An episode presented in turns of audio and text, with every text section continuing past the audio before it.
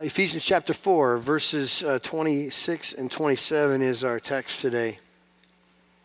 How many of you were here last week, or maybe the couple last couple weeks? Good, good. Oh, that's thank you, but I didn't need that. That's all right. um, we have started a discussion about the new man. Uh, that's the terms that the term that Paul puts towards the converted person, the believer the person who's come by faith in Christ alone, this new man who is in the process of being conformed in the image of Jesus.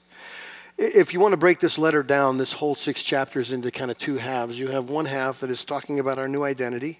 It is the good news story. It's the gospel that God finds sinners and saves sinners. It is His work, His work alone. And something happens when God saves people. This, the way the scriptures describes it is that, that we are made brand new. Minds have been renewed. The old is gone. He talks about the put off and put on part of it. That, that is the, the outcome of the, the good news. The second half, which we're just beginning together, is, is how Paul wants us to understand what this new life looks like now. If we're new and the old is dead, if our minds have been renewed, now what? It's kind of the conclusion of this. Uh, this section is the details, in my opinion. It is the specifics. It's also a lesson, in, again, of our numbness, I think, to our culture. Um, that we just kind of live with. Also, a numbness to a former life we used to live before Christ got a hold of us, the ways of the culture, the ways of our language, the ways of our behavior that we just kind of drag along with us in, in life. And so Paul confronts these things. I, I told you last week that the most frequent transgressions of God's people tend to be the most accepted sins of our culture. So if you just want to look and see what the church would struggle with, what Paul the apostle would go after, just look at the culture and see what's normal out there. And more than likely, you'll see a little bit of that, you know, behavior making its way into the church. There is a way about us, uh, if we're honest, I think, that tends to be more like our world than we want it to be and way more like our world than our, like our Savior is. And if we're understanding that we've been made new and that God wants to form us into the image of Jesus, then there's some detail work to be done, right? Agreed? There's some work on some of this precision stuff. And the proof, in my opinion, is the list of acceptable sins. And I use that term loosely. That's not a theological term, it's not Paul's term, it's my term. Because you look at the list that we get in these four chapters and you go, what's the big deal? I mean, this is the kind of stuff you teach in the, in the Ignite classroom. Fifth and sixth graders get this stuff. Elementary school kids get this kind of stuff. What's the big deal about this list of sins? This is because it's the kind of the normal sins. These sins are all too present and familiar to the church. But the apostle, the apostle Paul, in his declaration of the good news, the gospel, is that the gospel does some explosive work in our life. It does way more than just make us saved and make us feel better. The gospel, the good news, actually makes us live and makes us behave better. That's what the gospel does. It's the total man, not just a converted relationship with God, but a changed relationship towards other people. And that's what we're learning here together. Now, I'm going to have to emphasize something just so you're clear about this. Our behavior is not linked to our salvation. The key in understanding the first three chapters, and that it is good news, is that God is the saver of sinners. Sinners don't cooperate with God to save themselves, right? God interrupts. It's a hostile takeover of the heart for God, for us, when He comes after us, because the scriptures say that we're hostile. We're at, war, we're at enmity with God, unless the actor moves on the sinner. And God is the owner of salvation. It is, his, it is his work. And so the good news is the story that he saves sinners completely and totally. The good news is that we are fully accepted, perfectly and completely already in Jesus by faith. There's no work left to be done. It is already completed, already dressed in the righteous robes of Christ. We're as holy as we'll ever be, more love than you could possibly fathom. That is the gospel of the first three chapters of Ephesians. Finished work. You're a new creature, all done. Okay? That's why it's so powerful for us.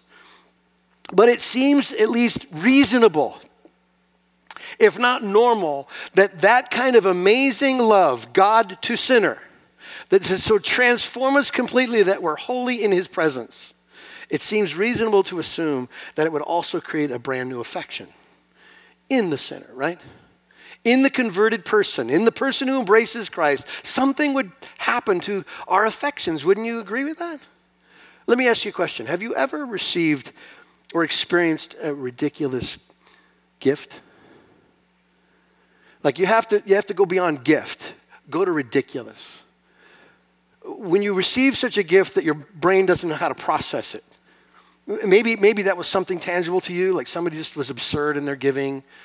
Um, may, maybe it was something like a service, like somebody just really went out of their way to care for you and they didn't have to, there was no obligation. Maybe, maybe it was some, some version of forgiveness that you couldn't get your mind around because, in your own assessment of your heart, you would struggle to forgive you. I have been mar- married 34 years this last June. In 34 years, I've had umpteen million times to screw it up. Do you understand? And what's amazing about that is my wife, Sue, just keeps forgiving me.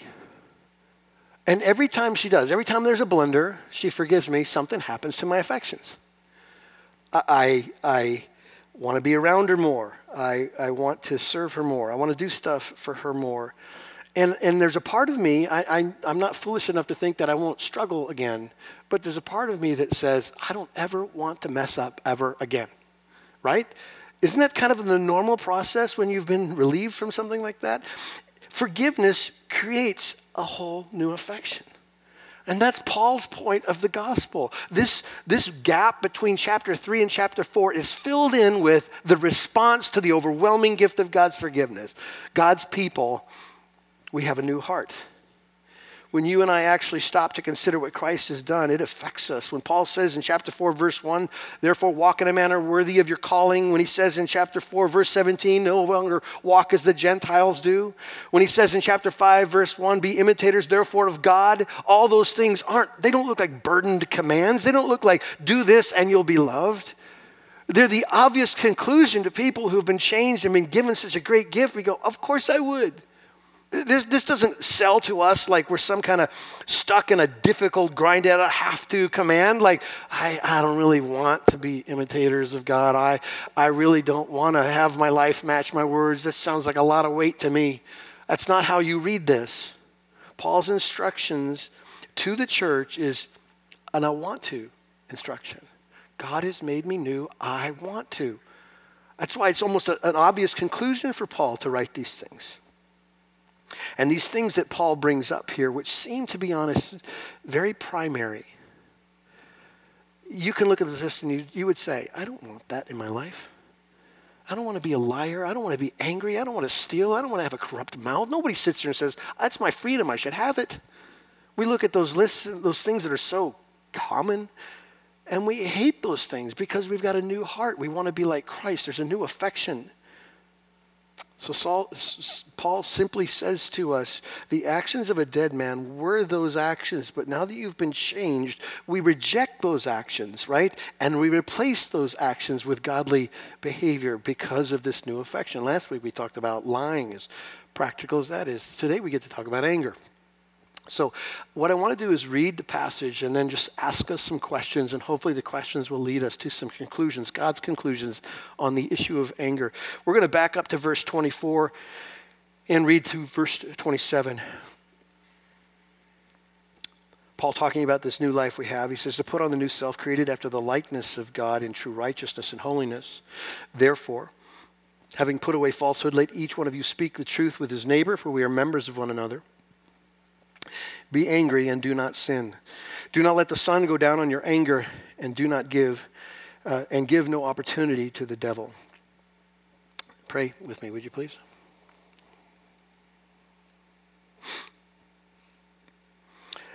God, we need your help today to hear this in our souls. We need your help today to limit how we hear this.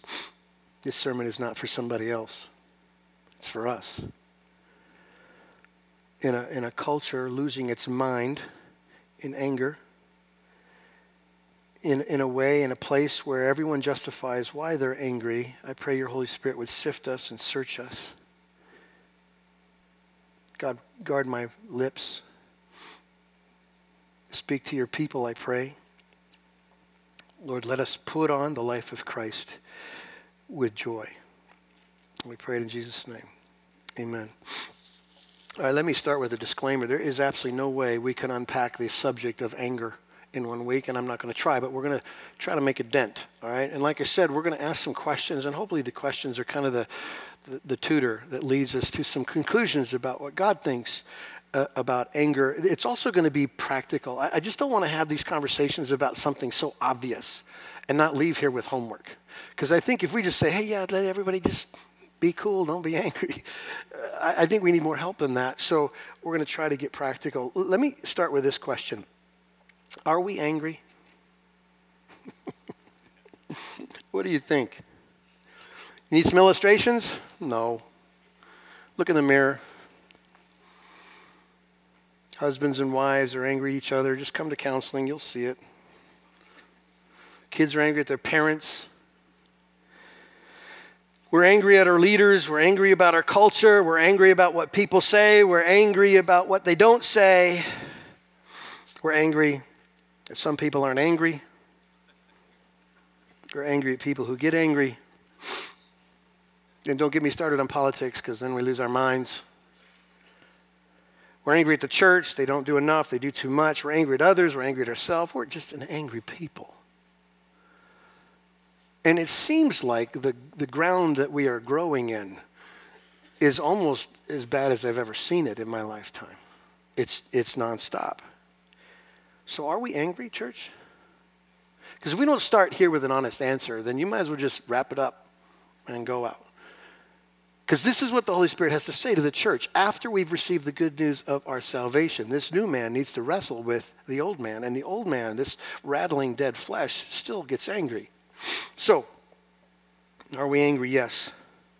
And just so that everyone can make it to this party, let's not just isolate this discussion to a type of angry. Let's include everybody into this wonderful, terrible narrative. All right? I have confessed to you many times before that I if I am in the flesh, if I don't live by the Spirit, that one of the things I'll struggle with is anger. And I might have said it so many times that I've car- created kind of a caricature of myself. Like you think, well, he's just stay away from that guy. Um, now, I, I want to try to defend me a little bit. Um, my problem is I'm intense about everything. I'm more intense about everything than most people are about anything. And that, that has caused me a lot of harm in my life. But at 57, here's what I'm here to tell you God has done work in my life. I'm not what I was. If I introduce you to all my friends in my 20s and 30s, they would say, He's not even alive anymore. That guy's gone. That doesn't mean I still don't have times where it boils in me. It does. But I'm not what I was. I'm very encouraged by seeing the change that God has done in my life. Nevertheless, there it sits. It still sits there if I'm not careful. If I stop to contemplate, which we all do and we all should, on my regret list, our faces and times where I went too far. And you know what it's like when you get angry, right? You can't get it back. You can't get back what you do or how you look or what you say or what you meant. Nobody cares. At that point, cow's out of the barn. You can't get it back. So let, let me just make sure that we all understand anger. Maybe some of you this morning can identify with my intensity and go, ah, yeah, you and me, brother. I've had people come to me and go, hey, try to bump fist about my anger. I'd rather not celebrate that, by the way. But you might share this intensity. Let's just call this person the obviously angry guy. He can be spotted pretty easily because he's typically red in face. There's veins typically bulging out of his face somewhere. And when he's in conversations with people, he's leaning in, not leaning away. Those, those are the easy ones to dislike and easy ones to, to, to spot, but there's other types of angry people. There, there's another kind that, that is not so easy to spot. Let's call him the silent killer because he's just smoldering under the surface. And he breaks out in rashes and hives because he's so intent on keeping it in control, he internalizes. And by the way, this is not any more righteous than the obviously angry person. It's just a different way to be angry. There is also this passive aggressive, too insecure to be honest, angry person. Um, this person is equally just as angry and unrighteous. He's just more concerned with being liked. And we've met people like that, don't we? There's also the justified angry person. This person knows he's angry, and he knows why, and he knows how to fix it. It's your fault. If you just stop this or start that, do a list of things, I won't be angry. My anger is not my issue. My anger is you, right? Every guy in here is going, that's me. It's kind of kind of the way we deal with it. So, at least we have to admit before we start that this is uh, an issue for all. That we're not immune to it. It's a war that we all fight from time to time. So, so let me ask you this question what, what causes it? What causes this sinful anger that Paul says that we shouldn't walk in anymore? Let, let, me give you two things. I'm certain there's someone who could unpack even more, but I think these are big enough buckets to contain everything. Let's just say pride and let's say false gods. And if, if you wanted to trace your anger to something, it, it's typically you or something higher than God. You or false gods. Let's talk about pride for a second, which is the cause of a lot of our anger. In fact, it's the quickest way to assess uh, if your anger is wrong. Just trace it. Trace your anger. Does it go back to you? Gotcha. Does it go back to you being insulted or disrespected? Does it go back to your ideas getting blown off or you being left out or marginalized? Well, you got it then. You've got this, this pride. And pride is a sneaky thing, isn't it? It desperately wants to be overvalued by all the wrong people. That's what pride does. And pride is what drives our anger when being loved and treasured by God isn't enough. The holy God of creation said, I love you. I love you as much as an infinite God could possibly love you, and I've made you my treasure. You're my people, my chosen people, and you'll be with me forever. And we're worried about something or someone else and how they feel about me. And more anger comes up. So that's what happens when we care more about being treasured from someone else other than God. False gods can kick up our anger as well. Now, I know no, no one, at least that I know, keeps a list of these false gods, but there's a subconscious list that we deal with.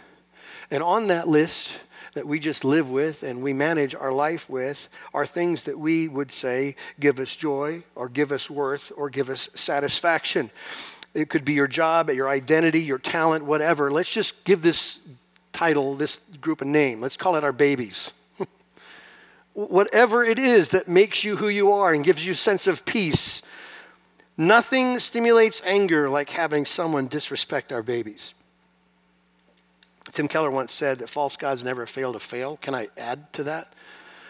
False gods never fail to make us angry either. Because somebody, somebody will, will touch them. Somebody will call them out, disrespect them, blow them off. False gods always make us angry too. All right, before we go on, there's something that needs to be observed here. Verse 26 says something a little bit unique here. Do you see it? Where he says, "Be angry and do not sin." I thought about doing a survey, but I don't. I don't have the time. Of that sentence, what did you hear? Some people go, "Be angry." That's what I heard. Be angry. Um, then we have another chat involved with that one. So he says, Be angry and do not sin. So the question should come up is, is anger always wrong? Isn't there something like righteous anger? Isn't that sort of what he's implying here in verse 26, some sense of righteous indignation? We need to talk about that for a second. Before I do, let me qualify something about verse 26. This passage is not the proof text for righteous indignation. If you wanted to go prove that God wants you to be righteously angry about something, this is not the place I would go. Now, this is an example or, or an assumption that Paul makes about righteous indignation, but it is not the proof text. To be clear, the primary purpose of verse 26 is do not sin, not be angry. All right? So if you heard that and go, great, honey, I told you I could be angry, you're, you're wrong. Because Paul's intent in this passage is to shut down anger not fan anger. So, the NIV, I think, does a better job of making Paul's point where it says, In your anger, do not sin. There's an assumption about anger, and here's the assumption. Paul isn't commanding it here. He's just stating that if we're going to be imitators, truly imitators of God, that he says in chapter 5, then there are some things that church is going to get angry about. Assume it. You, it's just going to happen. And let me just describe it so we know exactly what type of anger God has. Again, this is not exhaustive, but it will help us understand when it's right. A righteous anger is an anger over injustice, killing of innocence. A righteous anger is, is over hatred and abuse and racism. A righteous anger is anything that abuses human rights and human dignity. A righteous anger is whenever there's a violation of God's character. whenever anything blocks faith should make us angry. Let me give you an example. This is the life of Christ. Um, early on in his ministry, he had entered a synagogue and he was about healing people, blessing people. And the religious opposition could care less about people. That made Jesus angry. Here's the story Mark 3. Again, he entered the synagogue, and a man was there with a withered hand. And they watched Jesus to see whether he would heal him on the Sabbath so that they might accuse him. And he said to the man with the withered hand, Come here. And he said to them, Is it lawful on the Sabbath to do good or to do harm, to save or to kill? Jesus knew what was on their hearts. The question was a setup. It was, it was a setup because he knew they were not for people. And what did they do? They remained silent, and he looked around at them with anger grieved at their hardness of heart. You could care less about the human condition. You could care less about suffering or hurting. You want jot and tittle laws, but you could care less about others. And Jesus got angry. One writer describing Christ's response to things like this said it pretty well. He said, Remarkably, Jesus never gets angry when people hurt him, which is the number one way we get angry. The very point where he might blow, where we might blow our stacks, it's not where he gets angry. On another occasion, when the Pharisees call him demon possessed, he responds matter of factly because he holds on to his time and schedule so lightly, he doesn't get irritated by being interrupted. Because he owns so little, he has so little fuel for fire. Yet he gets upset with injustice and hypocrisy in others. When compassion is blocked, his anger is centered on others' welfare. He also gets upset with anything that inhibits faith the disciples block the faith of the little children. The money changers block the faith of the non Jews. Jesus gets angry at anything that prevents love to people or dependence on God. There's a place for righteous anger. It's the heart of God. Psalm 7:11. Maybe you're not aware of this, but it says God is a righteous judge and a God who feels indignation every day. Anger every day. Does that sound absurd to you?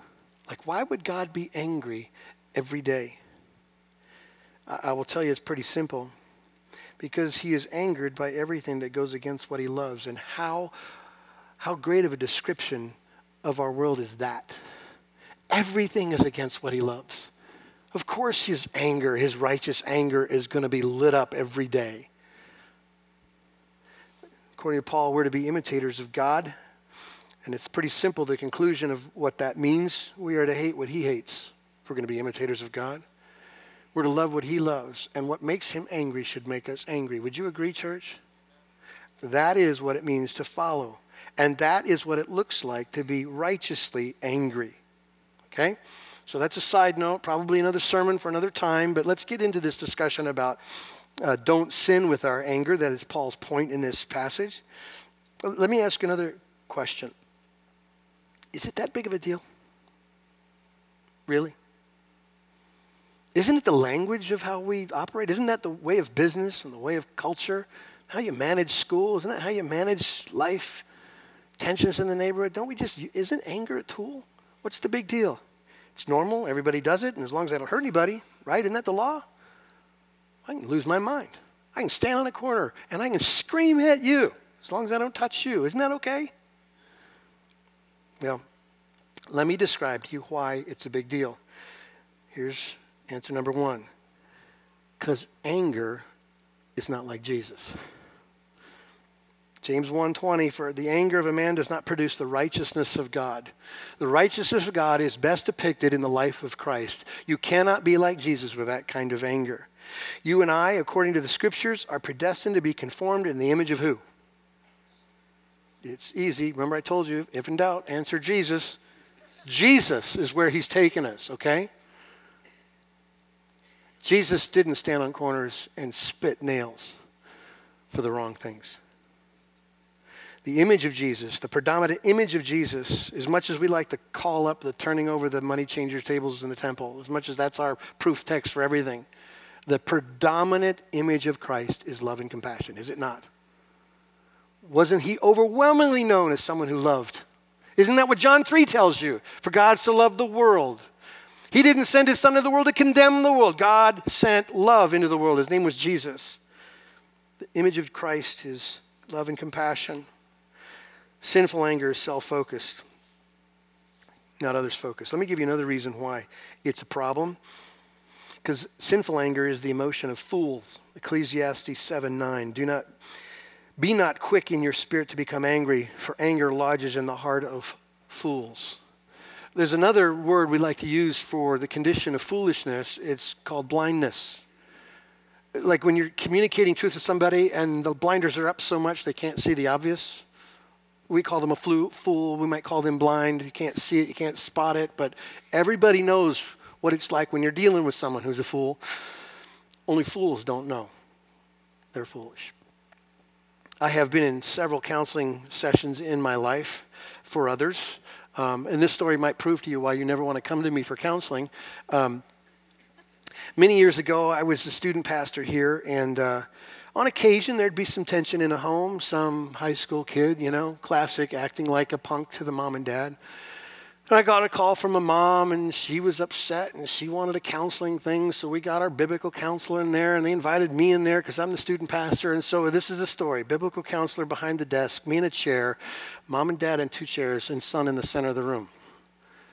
And we get there, and mom unloads on Junior, just unloads on him. I mean, she doesn't. There's not much she likes about him, to be honest with you. And she's cruel, and she's harsh, and she's like got this memorized monologue and she's just blowing him up, right? And in the midst of this conversation, she looks at her husband and he's blowing him up too. And the whole thing is all messy. And, and it, it took like five minutes. And I go, I know what the problem is. I stopped the conversation. I said, I know what it is. And she said, What? I said, It's you. Hence why you don't want to come to me for counseling. I said, You're mean and you're cruel and you don't listen and you demean your husband and you diminish his authority. And she goes, That's not true. She starts yelling at me and she looks at him, It's not true, is it? And he looks at me and he goes, And I never saw them again.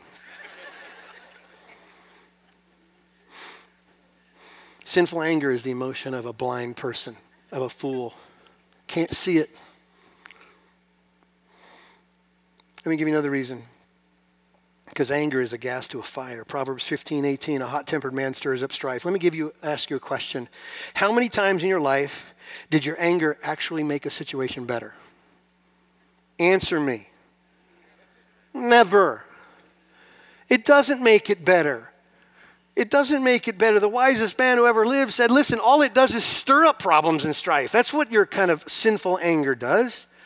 I'm not suggesting that it doesn't make you feel better. I'm saying did it make it better? And no is the answer.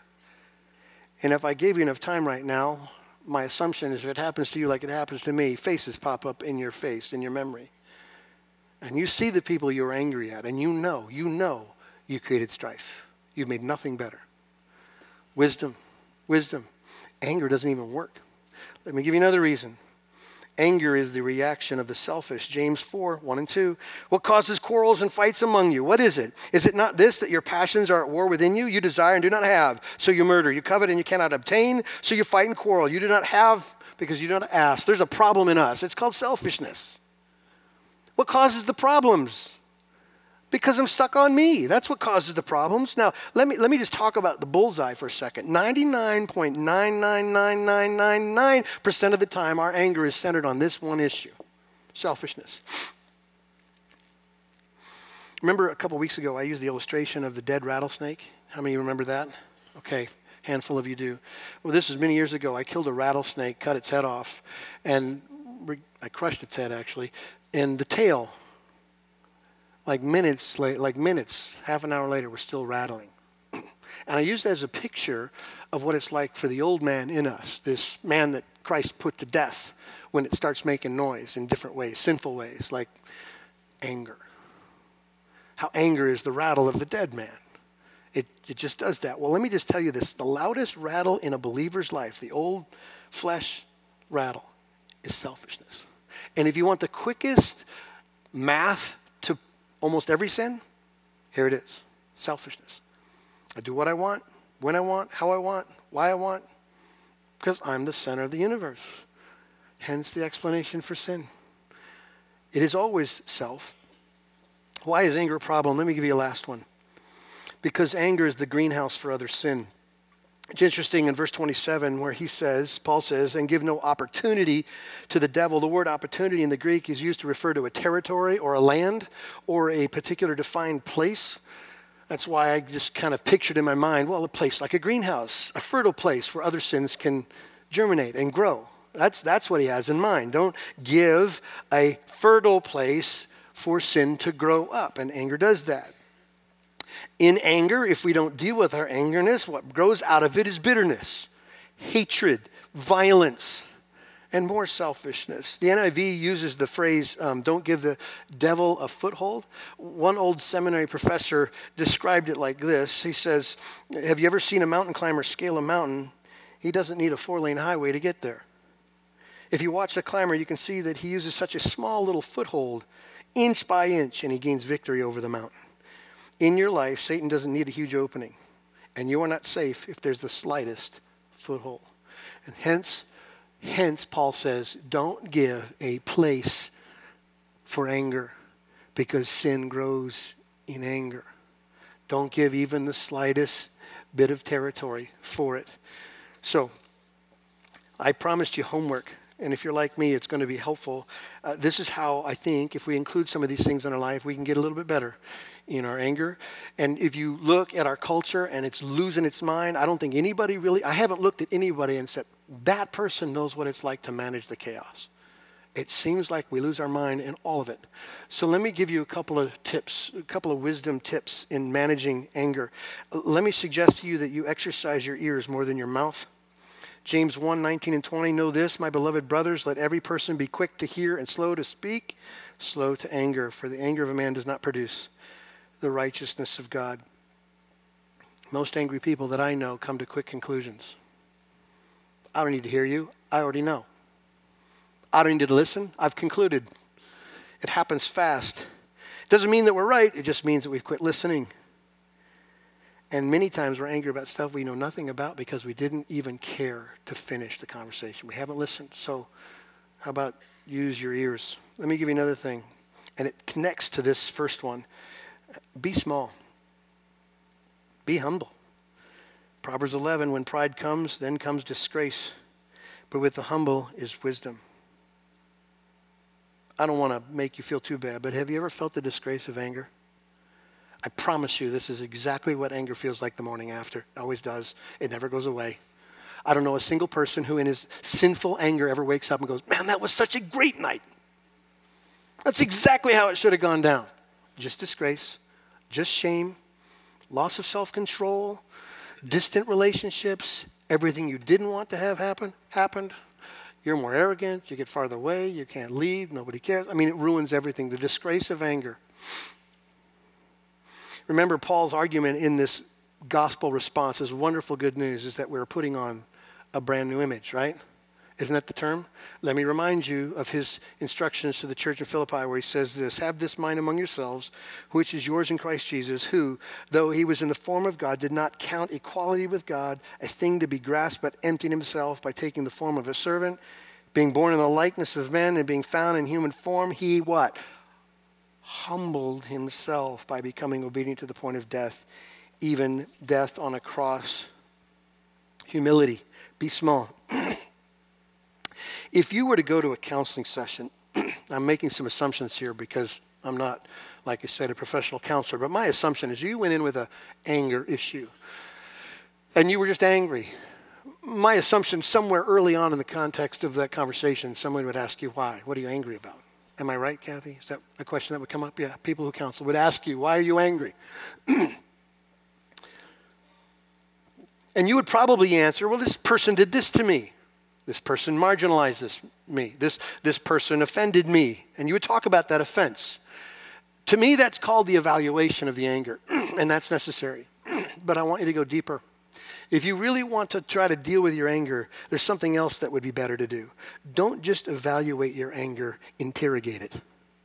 Because there's a big difference between concluding that I'm angry because of X, Y, and Z versus knowing why X, Y, and Z's disregard from you affected you to such a degree you would sinfully be angry.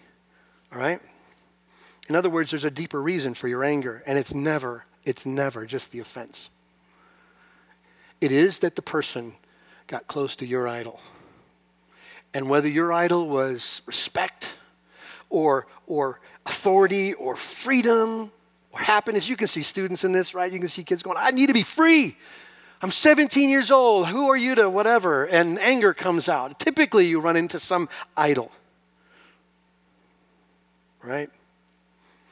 In other words, this is something I need. I have to have this, otherwise, I will not, ha- not be happy. Here's the encouragement when it comes to your anger, dig it up, don't cover it up. Don't just get to the place of saying, I know what made me angry. His name is Bob. Bob makes me angry. Any other questions? You got to go deeper than that. You got to go all the way to the source, and the source is some other thing bigger than Jesus. And one last thing, and it's the encouragement that Paul gives the church in verse 26 do not be angry and do not sin. Do not let the sun go down on your anger. Here, here's the last tip live by ASAP. In other words, some have read this passage just say, I can never go to sleep until I fixed all my problems with people. Well, you're never going to go to sleep if that's the, if that's the truth. I'm just suggesting that Paul's point is deal with it. Deal with it as soon as you can deal with it.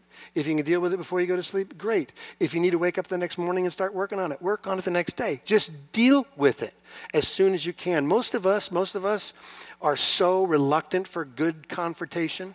And that is not only like confrontation for others who might need that from us, but the self confrontation where you deal with why you're angry. Like, oh, I caught that idol.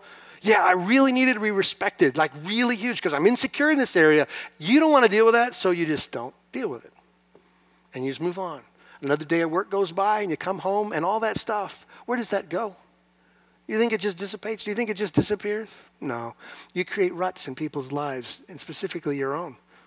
And your children now get a distance, your wife gets a distance, or your husband gets a distance, or your neighbors get a distance, because the only way to, imagine, uh, to manage things we won't deal with in a godly way is to compartmentalize and just to shut it down. Do you think it's going away? It just needs another place to fume up, right? It will come again. So, ASAP life, right? Helpful, I hope. Practical. Guess what we get to talk about next week? Stealing. Woo-hoo. All right, let's, let's pray and ask for God's help in our life. God, we need to be like Christ, not to be loved, but to bear the image. It is what will bring us joy. Every other version of life only brings more weight. So, God, when it comes to this subject of anger, it is so in us, it is so in our culture, it's such a normal language of our life. God, help us. Help us not sin.